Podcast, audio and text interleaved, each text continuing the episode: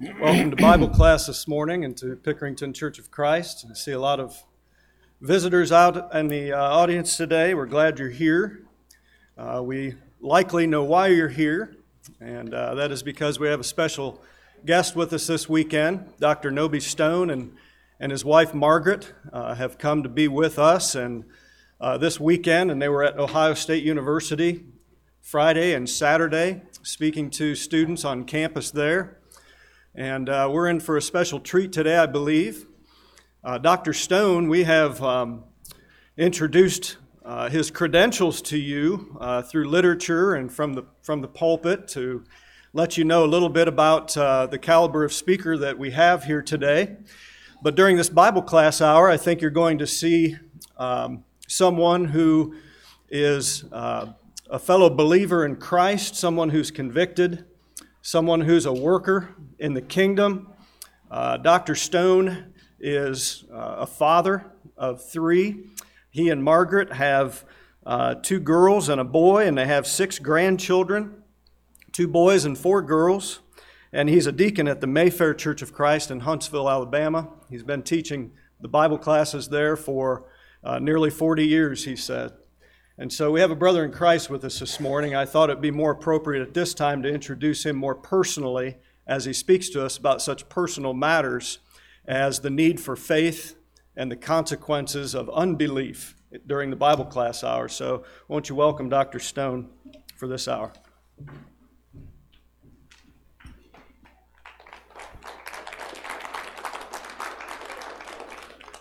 Matt, I want to thank you and the other elders for inviting me to come this morning. It's an honor to be here. Um, we're going to cover a lot of different topics next couple of hours, three hours. Um, so I'm going to move fairly fast, and I understand there are bells that that will ring before I actually get a hook. But um, how many of you were at the lectures at Ohio State?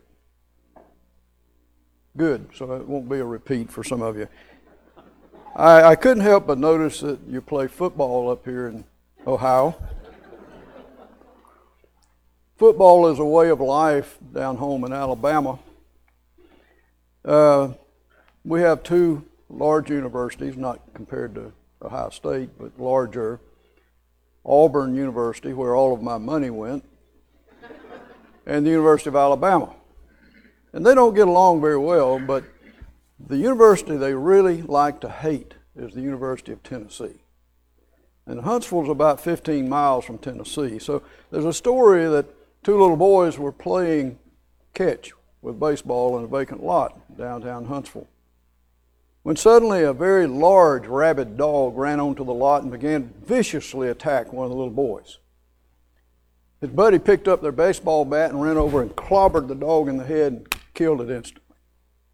About that time, a man who had been watching the little boys from across the street ran up and he said, Son, that, that was amazing. He said, You didn't run away.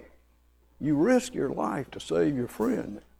He says, I'm a reporter for the Huntsville Times, and I think people would like to know about your brave act. It would be all right if I write it up and put it in the paper. And the boy said, Sure, mister.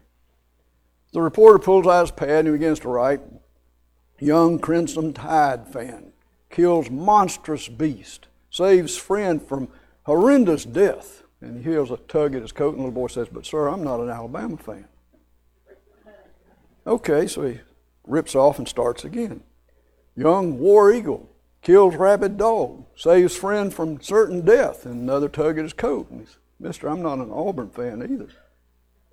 The reporter looks at the little boy and says, Well, son, here we are in North Alabama. I thought sure you would be an Auburn fan or an Alabama fan. What in the world are you? He says, Mister, I'm a Tennessee Vol fan. He says, I see, rips it off and starts again. Young hoodlum kills family pet.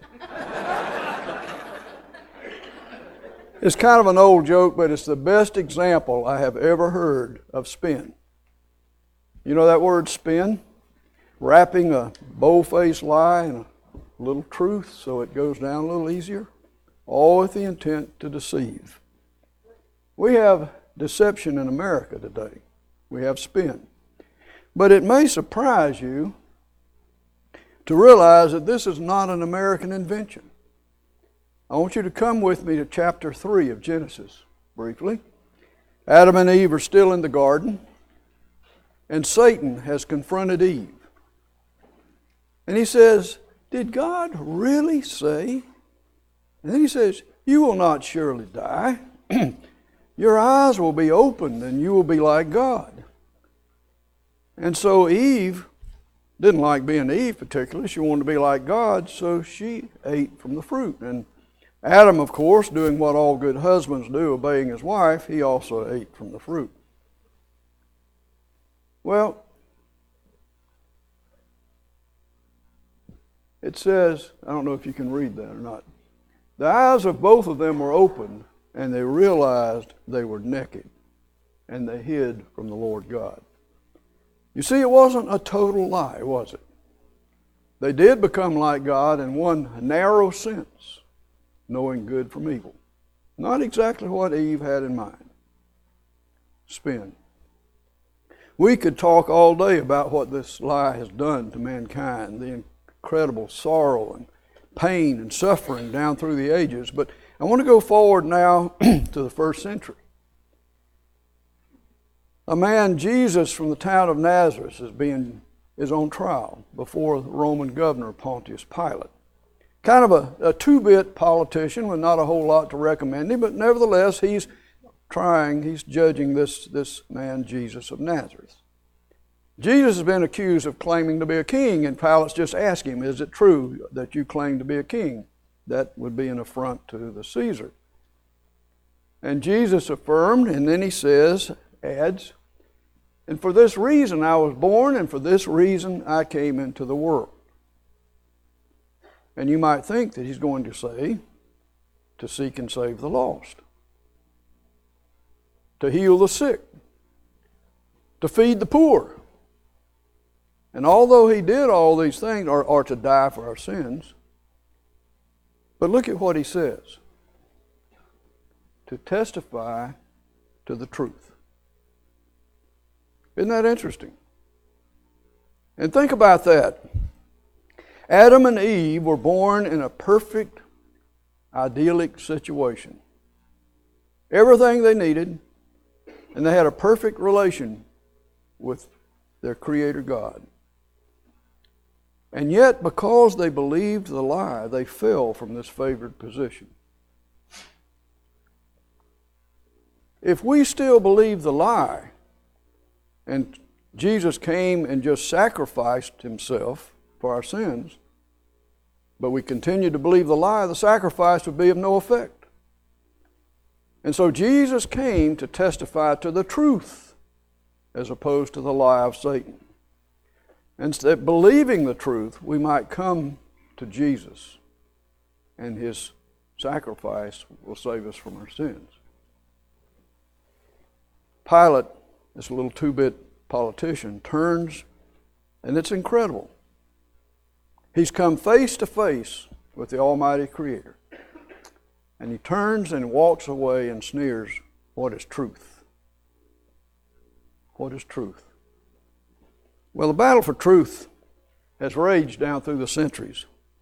And it is, uh, okay, still going on today. Basically, everywhere we look today, there's spin.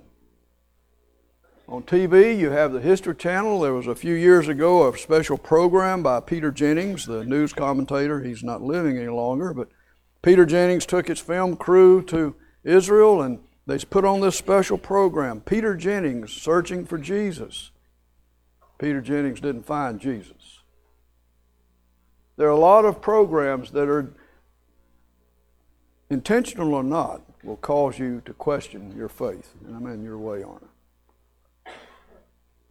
Uh, if you look at printed material, Time Life books, Heavy in Evolution, National Geographic, even in the daily news, there is the presumption of materialism. And by materialism, I mean it's a worldview, a philosophical position that the only thing that's real is this material universe and its laws. Reality is limited to the physical. And you'll see that everywhere you look. The books, the Da Vinci Code, you're probably all familiar with. It's a perversion of history. And Dan Brown has an agenda. It's to derail your faith. And even in public schools, we have problems with our textbooks. And so, in this environment, a lot of questions arise, particularly with young people. What is truth? Pilate's question. Is there any purpose to life? Who is Jesus? Is the Bible true? Does God really exist? How do we know? You know, um, when I was a kid, I remember at the supper table one, one night, I asked my mother, Mom, how do we know the Bible's true? And there was a long silence. And then she turned and she said, Of course it's true. It's the Bible. Now eat your spinach. Questions like these need to be heard. What does First Peter say? Always be prepared to give an answer for the reason for your hope. I'm not knocking my mom that she was a victim of her generation. People just believed then. But that wasn't an answer. I remember being on a plane going to the West Coast once on business, and there was a, a young man sitting between me and an elderly woman, elderly, about my age now. And I woke up and they had been talking, and he had been a Hindu and he was searching, and she had introduced him to, to Christianity. And at one point he said, How can I believe all that? And she says, You just have to have faith. And he says, I can't believe just because I want to. And he was exactly right. Because I didn't have answers, I became an agnostic for about 15 years. We need to have answers.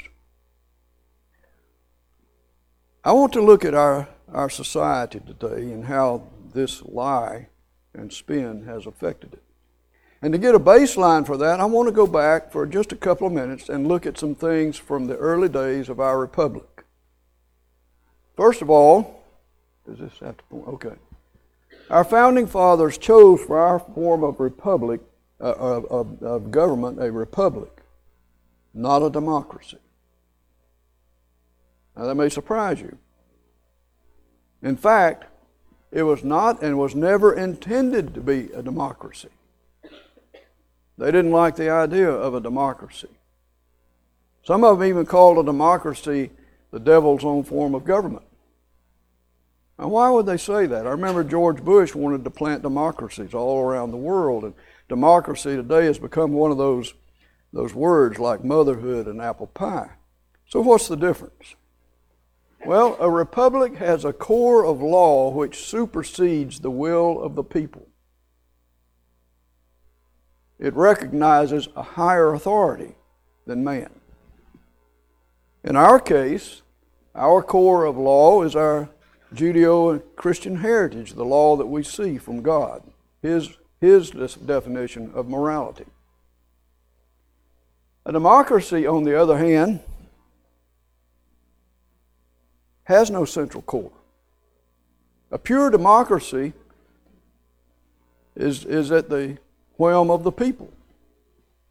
Anything we decide to do in a pure democracy can become law. In a pure democracy, we could vote tomorrow that murder is legal and it would become legal. You might keep that in mind as we go on. So you see, a democracy kind of goes hand in glove with secular humanism. It places man at the pinnacle. A republic recognizes a higher authority. It goes hand in glove with Christianity. And it's the form that our founding fathers decided on. There's a lot of talk today about our founding fathers and how Apparently, you would think none of them were Christian, maybe one or two. But they wrote letters back then. They didn't have cell phones, and so they wrote letters. Samuel Adams wrote a lot of letters to his wife Abigail, and you can still buy the book, Letters to Abigail. And in one of his letters, he described the first meeting of the Continental Congress. Now, I want you to think about this. These men had been British subjects before they signed the Declaration of Independence. They lived under British law. The Magna Carta. They had a British governor that enforced that law. They lived in British colonies. When they signed that paper, the Declaration of Independence, they were no longer British subjects. They were criminals with a price on their head. They were no longer to be living in British colonies with a British governor. And so, with a price on their head, they were meeting in Boston, and at the same time, the British Navy. The British Empire was the greatest empire ever known at that time. They had a huge navy. They had a, a, a great army, well trained, well equipped, battle tested. And they were sailing into Boston Harbor with an attitude as these men met. What were they to do?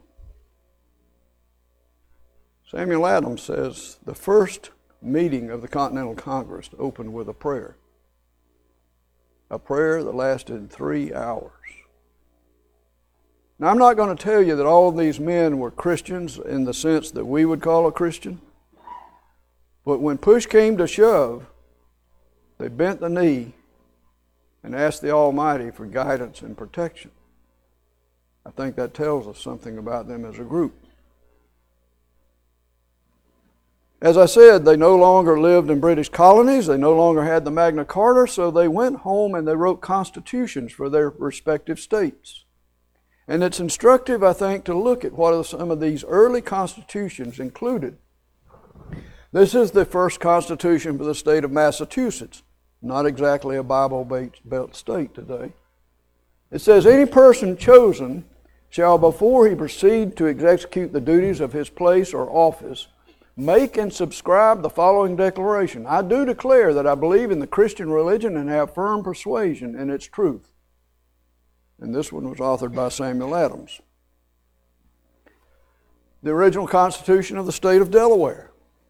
Everyone who shall be chosen as a member of either house or appointed to office or trust before taking his seat shall take the following oath to wit, I do profess faith in God the Father and in Jesus Christ, his only Son, and in the Holy Ghost, one God, blessed forevermore.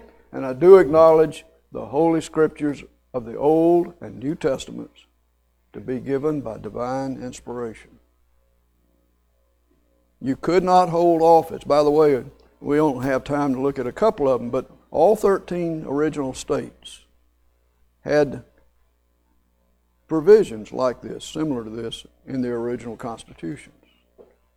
You could not hold office in the early republic if you were not a declared Christian. You didn't have to be a Christian to live here, but to hold office, because our government was a government based on Christian moralities and the law of God. Let's look at some of the things they did. Here they are in a war for survival. Broke, bankrupt, and one of the first things they did was to allocate funds to go buy Bibles. You see, their, their primary trading partner before the Declaration of Independence was Great Britain. That was cut off. And a lot of things came into short supply, and one of them was Bibles. Why did they want to buy the Bibles? So that they could be used in the public schools. So, in the midst of the war, with hardly any funds, they sent men to the Netherlands to a printer they found there who would print English Bibles and bought Bibles to be used in the public education system. Look at the amendment. First Amendment is the offending amendment today. They say it says separation of church and state. What it actually says is Congress shall make no law respecting an establishment of religion or prohibiting the free exercise thereof. My emphasis. Because you don't hear that part of it anymore. What were they saying? Why were they fighting this war? Taxes was one reason, lack of representation another but it was also because of religion. They did not want to have to worship in the Church of England, which you had to do if you were in England. And they felt that everyone should be free to worship as they wished. And so this is a statement of prohibition of establishing a state church that would be imposed on all citizens. Nothing to do with separation of state, of, of government and religion. And they put in the, the extra statement there, or prohibiting the free speech thereof. The same men that wrote this, this amendment at the same time wrote provisions for statehood. There were territories out west that wanted to become states. And so they wrote conditions for statehood. And it's instructive to look at what some of these conditions are. One of them, given in the Northwest Ordinance religion, morality, and knowledge being necessary to the good government and the happiness of mankind, schools and the means of education shall forever be encouraged. What kind of education? Number one is religion. Practically, what that meant is that a territory could not apply for statehood until they had in place a Christian based public education system.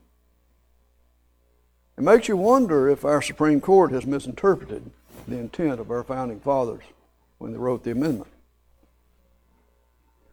I want to introduce you to uh, Noah Webster. He wrote a textbook, History of the United States. This book went through 200 reprints. It was used in the public school system until the late 1800s, about the turn of the century. In discussing civic responsibilities, look what he says. In voting for public offices, let it be impressed on your mind that God commands you to choose for rulers just men who will rule in the fear of God. The preservation of our government depends on the faithful discharge of this duty. Can you imagine that being in a public school today? What's his logic for this? Well, what's our law based on? A public official is sworn to uphold the laws of our country. And the laws of our country, at least at that time, were based on Christian morality. And it makes sense that if you're going to uphold Christian laws, the law of God, you need to be a believer in God. So, that's where we come from. Why the present skepticism? Well, let me introduce you to another man, Robert Ingersoll. He was an atheist. He went around speaking around the, the late 1800s with the intent of removing all traces of religion basically from public life, but especially government and schools. And he proposed to do this by two propositions. the first was called compartmentalism. No religious activity has any place in government and should be kept separate from all public education and government arenas, basically out of sight, out of public. In other words, if you Christians want to meet and practice your superstitions, that's great as long as you do it within the four walls of a church building. Ironically, he received support in this effort from some of our most noted church leaders who thought, I suppose, that Christians should be uh, busy converting people to Christianity and spreading the gospel and not working in the government. I think it's myopic. We all, most of us, have secular jobs and the secular job might just as well be in the government. When you create a vacuum, there are always people that are all more than willing to fill that vacuum. And that's what's happened in our country, I'm afraid. The second proposition was the sanctity of private life. Private life is not to be exposed or considered in selecting public officials, and religious views should be kept totally out of sight. How does that compare with the intent of our founding fathers and what we just read that Noah Webster wrote. In fact, in addressing this, if we go on in his book, History of America, of the United States, he, he says, to illustrate this, he says, which is better to determine a person's fitness to serve, their private life or their public life? And example, he used Benedict Arnold. And he says, What is Benedict Arnold publicly? Oh, well, he's uh, one of the rising stars in George Washington's Continental Army. He's one of his, one of his promising officers. What is Benedict Arnold privately? Well, he was skimming off funds and supplies intended to go to the starving troops at Valley Forge and pocketing the money. And he was making plans to turn over one of our forts to the British. He was a traitor. Which is better determination of his fitness to serve in office? Private or public? And yet today, we, uh, we will dredge up a parking ticket that somebody got 20 years ago or something they said when they were 10 years old. But we really don't look at character, do we? We don't look at their fitness to serve in the way that Noah Webster advocated. As a result, today, it seems to me that we have the convergence of three godless philosophies that we've allowed to shape our society. And the first is evolution. Some people would call this a science, but I call it a philosophy because it basically has become a religion. It's, it's not allowed to, to criticize evolution, and it's not allowed to be competed with by other, other explanations. Evolution says we don't need God to explain how we got here. We don't need God. The second is atheism. It says, in fact, there is no God. They can't prove that, but they claim it very loudly. And the third is secular humanism. And it says, well, if we don't need God to, to get here, and in fact there is no God, then mankind is the highest of the evolved animals. And there is nothing above us, no one, nothing that we answer to. Man is de facto his own God. Let's look at the logical consequences of these three philosophies. And the big spin here, the deception is that these people will tell you that this philosophy will make your life more meaningful. It's good for our society, for the advancement of humankind. Well, let's look at the logical consequences. If man was not created but is the result of a complex accident, then life has no inherent purpose. Isn't that obvious? If you're not here for a reason, then you have no purpose. Where there is no God, there are no absolutes, no absolute right or wrong. so acceptability simply becomes what the excuse me, the majority of the people decide, just like in a pure democracy.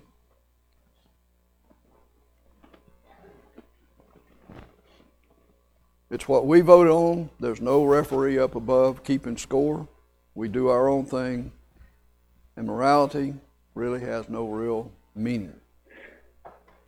And thirdly, if a man is his own God, then by definition, the highest purpose in life is man's own selfish desires. Is that not obvious? We're reaping the benefits of this philosophy. Without God, there are no fundamental purpose or value or hope, and there is no absolute limits on human behavior. Let's look at what's happening today among us. And before we do this, I want to go back to Noah Webster. Man was a prophet. Look what he says. If the citizens neglect their duty and place unprincipled men in office, the government will soon be corrupted. Oh, he gets much more specific, though. Laws will be made for selfish and local purposes, not for the common good.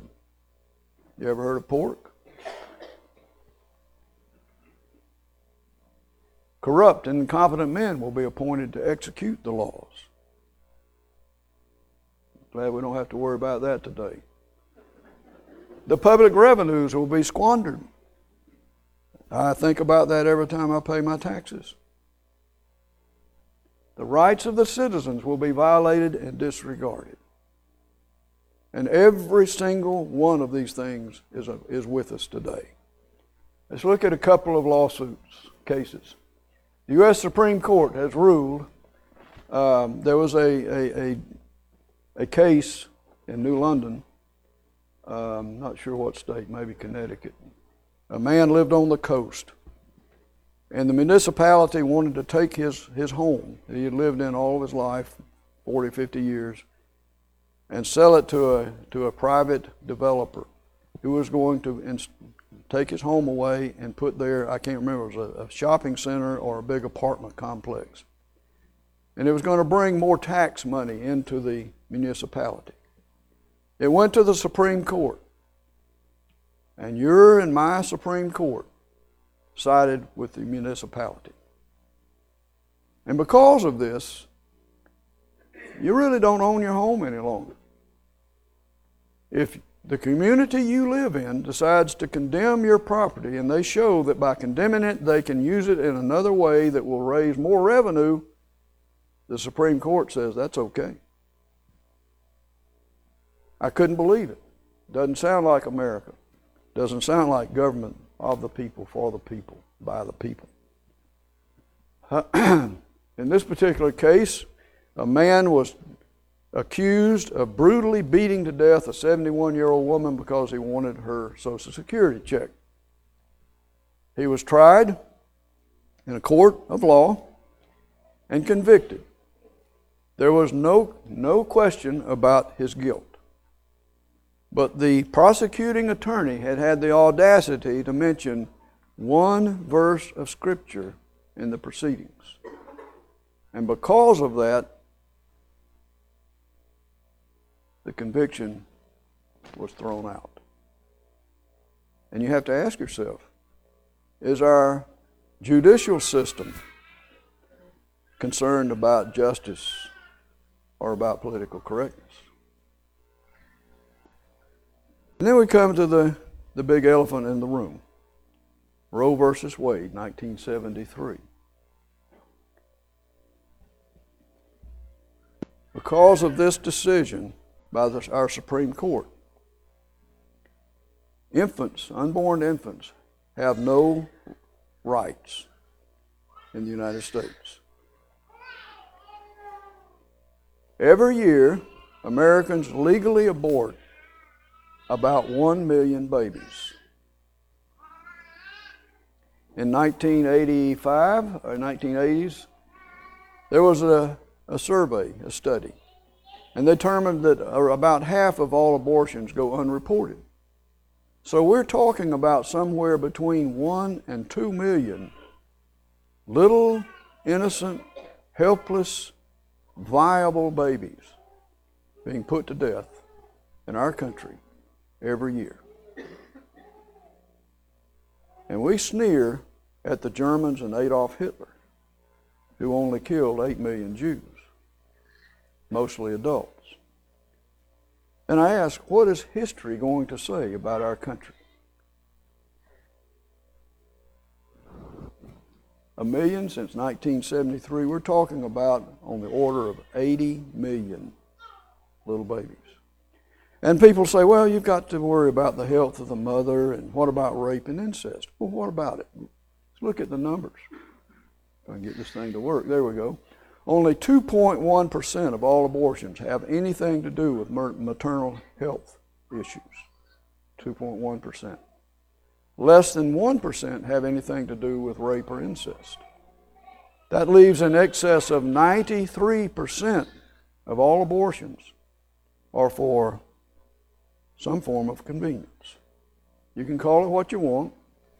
You can uh, rationalize it but it's not a matter of uh, the mother's health and not a matter of rape or incest. Maybe a family has three kids and can't afford another. Maybe a girl is going to college and doesn't have time. She's preparing for life. Maybe they don't want to have the embarrassment. There are a lot of excuses. But there are no limits on human behavior when you take God out of society. I've got five minutes. Okay. Let's look at the effect of godliness on individuals.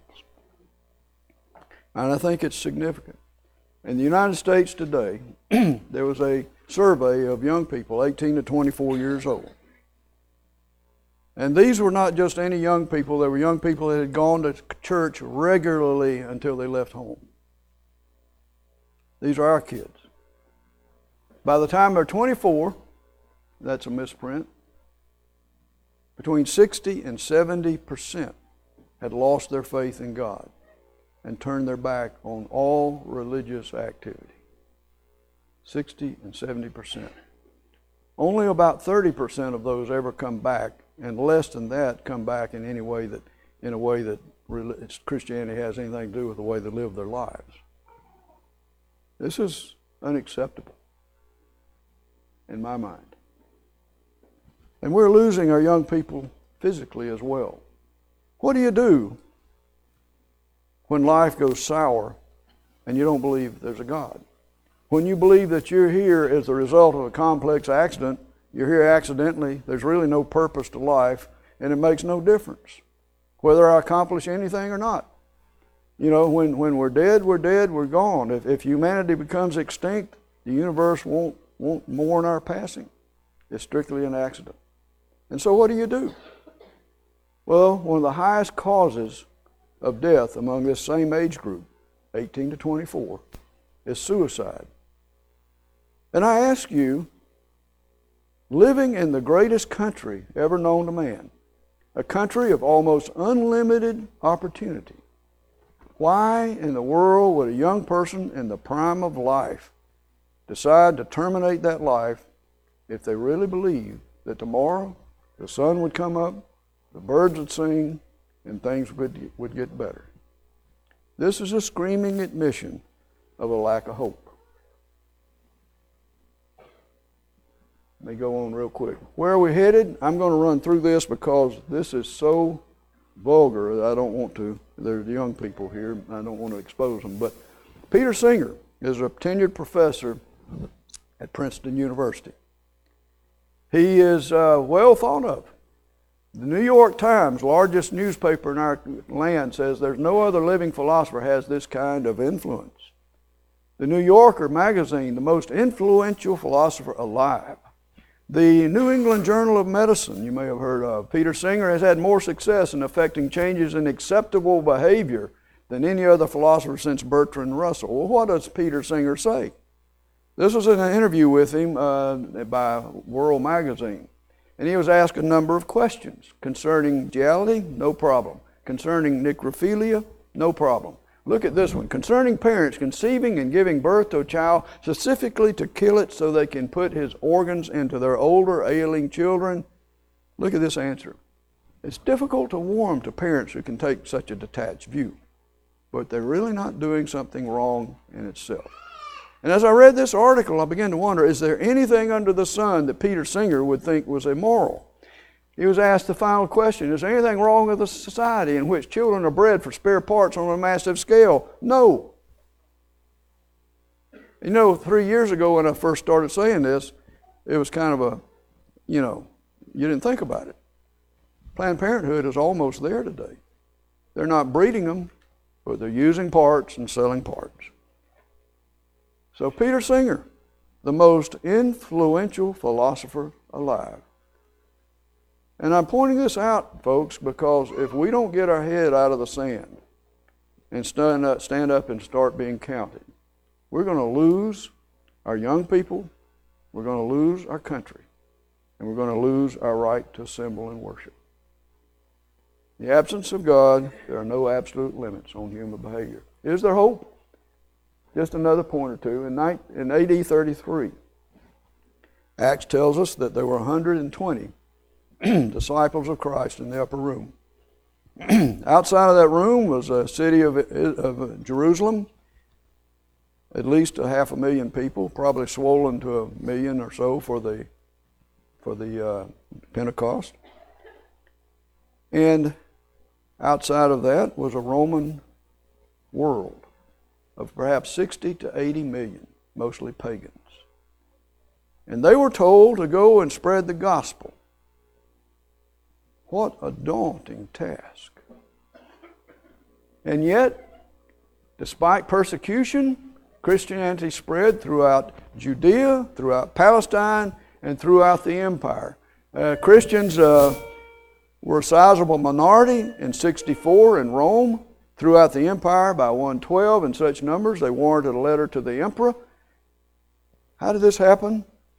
I believe it happened because of individuals who were ready to answer the question, the reason for their faith. And they were unafraid of death. They were prepared to die. And die they did. I have been, um, if I can have a couple more minutes. I've, I've been to the Roman Colosseum a number of times, and you get an eerie feeling when you stand there. It's a magnificent structure. There's no steel in it, all arches. It's seated estimates between 50 and 80,000 people. I looked down at a tunnel coming in from the outside where they brought in animals and gladiators and probably Christians. And it had been used so much, there were ruts in the rocks. It was the epicenter of the Roman world. It was the, the icon of Roman might that held the world in an iron grip for over a thousand years. But to Christians, it surely must have been the symbol of the absolute hopelessness of mankind. And we don't have to take the word of, of historians and movies. We can look at their own handiwork and see what they did. And so, as I stood there, I wondered what happened to Nero, this tyrant that demanded to be worshiped as God, who put Christians to death simply because they believed in the grace of their God? Well, he died a coward's death. What about the mighty Roman Empire? It lies in ruins. And what I got out of this is this that little group of 120 and 33. By 323, the Roman Emperor Constantine was converted, and Christianity became the dominant religion in the whole Roman world. Don't ever doubt God. He will accomplish His purpose in His own time, in His own way, with us or without us. The decision is ours which side we're going to be on. Thank you.